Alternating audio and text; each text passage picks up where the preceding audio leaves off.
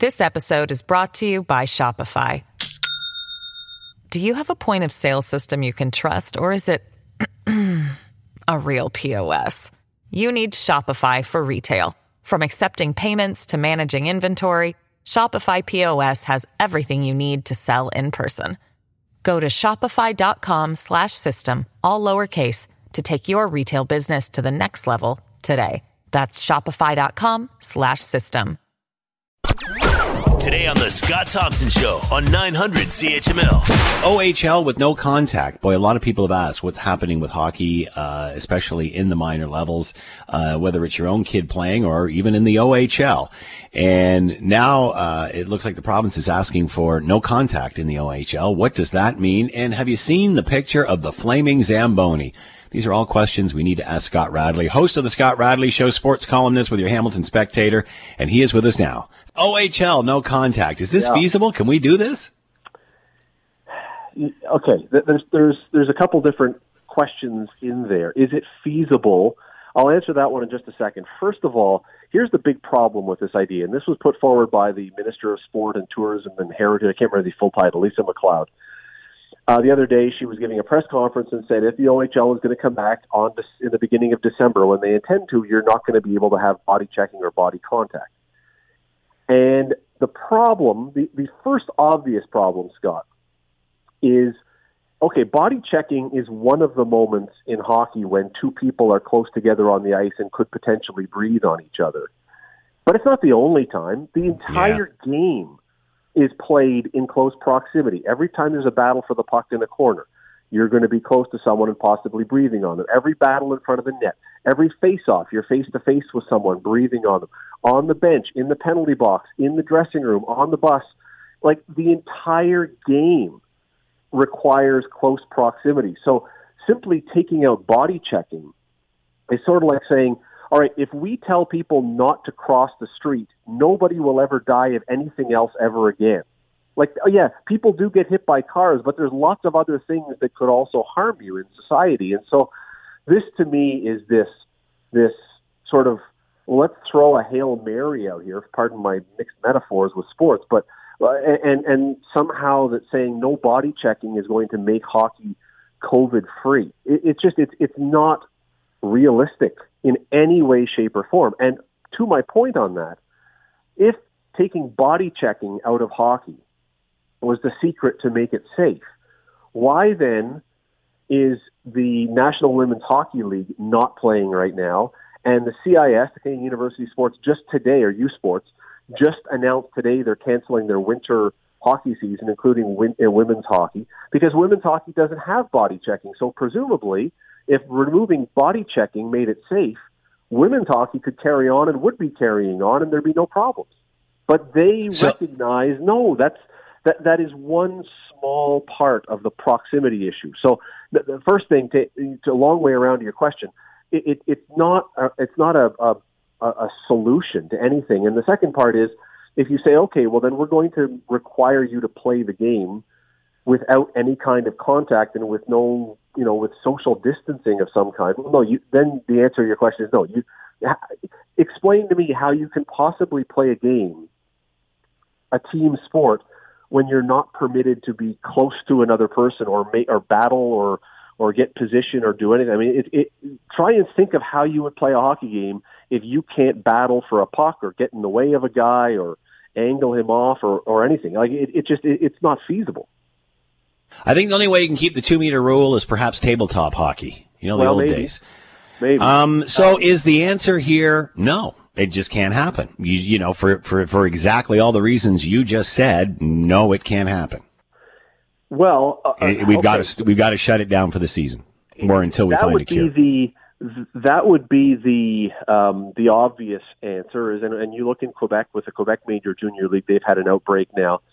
So you would say, okay, well that that seems like the answer. Now, there are a couple things that people have thrown out there, at least one in particular, and I have no idea if this is feasible or helpful and that is what if you had the players wearing not the cage masks or just a half visor where their mouth is open and exposed? What if they had to wear those fishbowl style plastic plexiglass masks that would presumably not allow them to breathe on each other as much? I, I honestly have no idea, but that's the one thing that you say.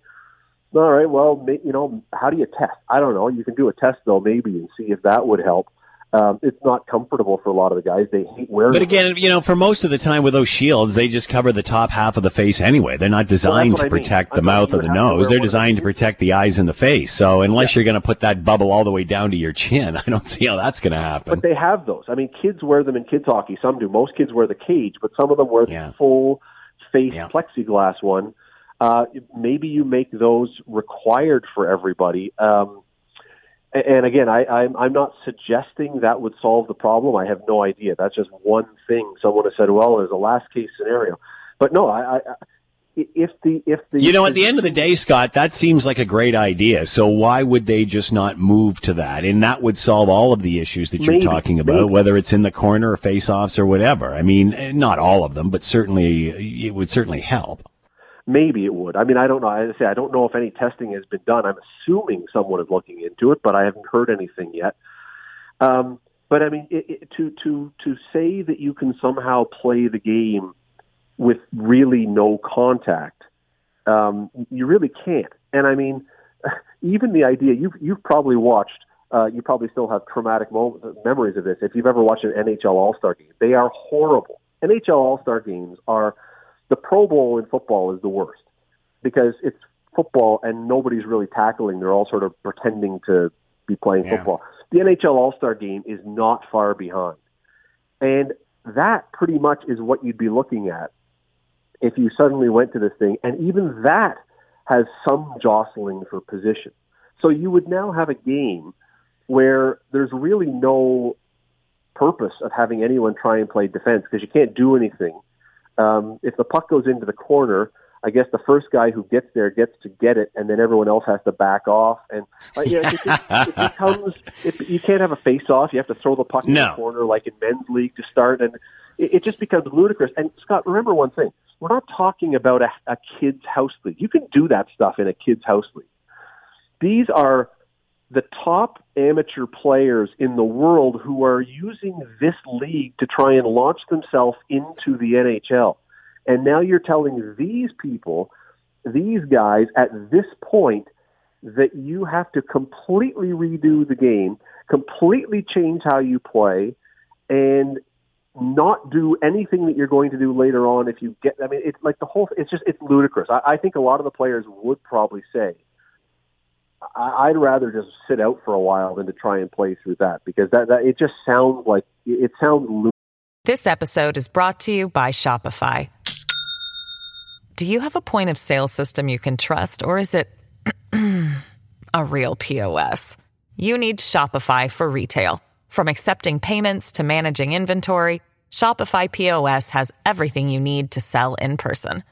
Go to shopify.com/system, all lowercase to take your retail business to the next level today. That's shopify.com slash system. You're listening to the Scott Thompson Show podcast on 900 CHML. Well, again, obviously they're trying to find a solution instead of just saying yeah. no.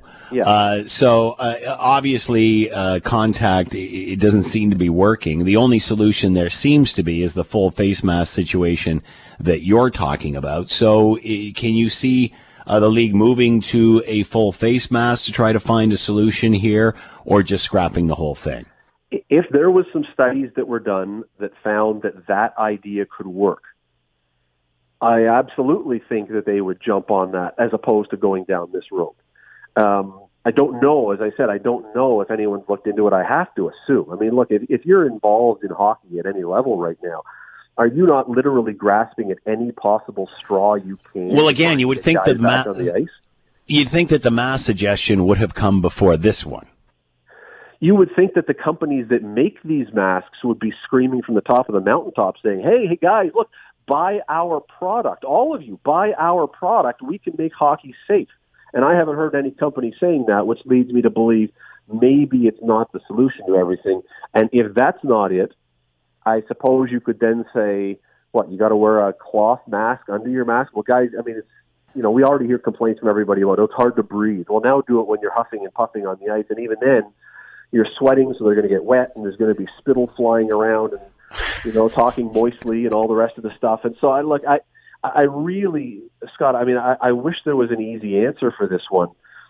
The answer, though, is not to just eliminate body checking because it really, it, it's it's a it's just like one little piece of the equation, but doesn't really solve anything and just makes, I think, the game into a mockery, quite honestly. All right. So, your thoughts on the flaming Zamboni?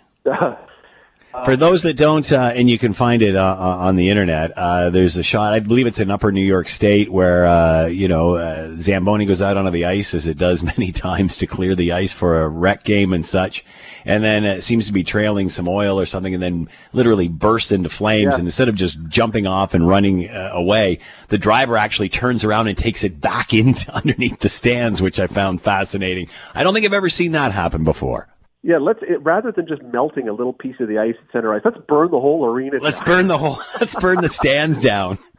Um, you know what? It uh, I, I have not seen that before. I've seen before where the uh, oil or whatever, where the, something exploded under the bottom of it, and the entire ice was then covered in black juice of some kind. Mm-hmm. Um, I've heard of other things. I was at a game once covering, uh, doing a story when the Zamboni driver missed and somehow ended up crashing into the open gate and realigning all the boards all the way around the ice. And they had to delay the game for an hour and a half while they went Oh, to fix man. all the boards. There, there are stories. I- I've never seen one though turn into a rolling bonfire like this one. And, And it was going pretty good. I mean, it, was, no small fire. right away. And I'm amazed the guy was not hurt who was driving it because I mean there were Yeah. there were I mean we're not talking about like a little flame. I mean this was a No. NASCAR car exploding on Sure. the ice. It was it was people should go watch it and um, and then tell us how it is this guy doesn't have second or third degree burns all over his body. You know they make these guys wear helmets now. Zamboni drivers, which I've always thought is kind of ludicrous. I mean, how bad is a Zamboni driver do you have to be to bump your head? Um, but maybe now they all are going to have to wear fire retardant That's it. They all need a fire suit. Everybody's got to have a fire suit and gloves. Yeah, Yeah. I can see it coming. And and numbers and and racing numbers. Like just NASCAR them up. Well, let's make it. Well, really you know what? Like, you know, you, you go and watch a Leaf game. They got two Zambonis going, so why not do them side by side and have some sort of race, some sort of bumping and banging going on? Maybe it'll maybe it'll keep people in the stands during intermission. What the heck? They used to Uh, have the Scott Ra- races. Now they can have Zamboni races. There you go. Scott Radley's been with us, host of the Scott Radley Show and sports columnist for your Hamilton Spectator. Make sure you're listening tonight. Scott, thanks for the time as always. Stay well. Thanks to you too, Scott. Take care. The Scott Thompson Show, weekdays from noon to 3 on 900 CHML.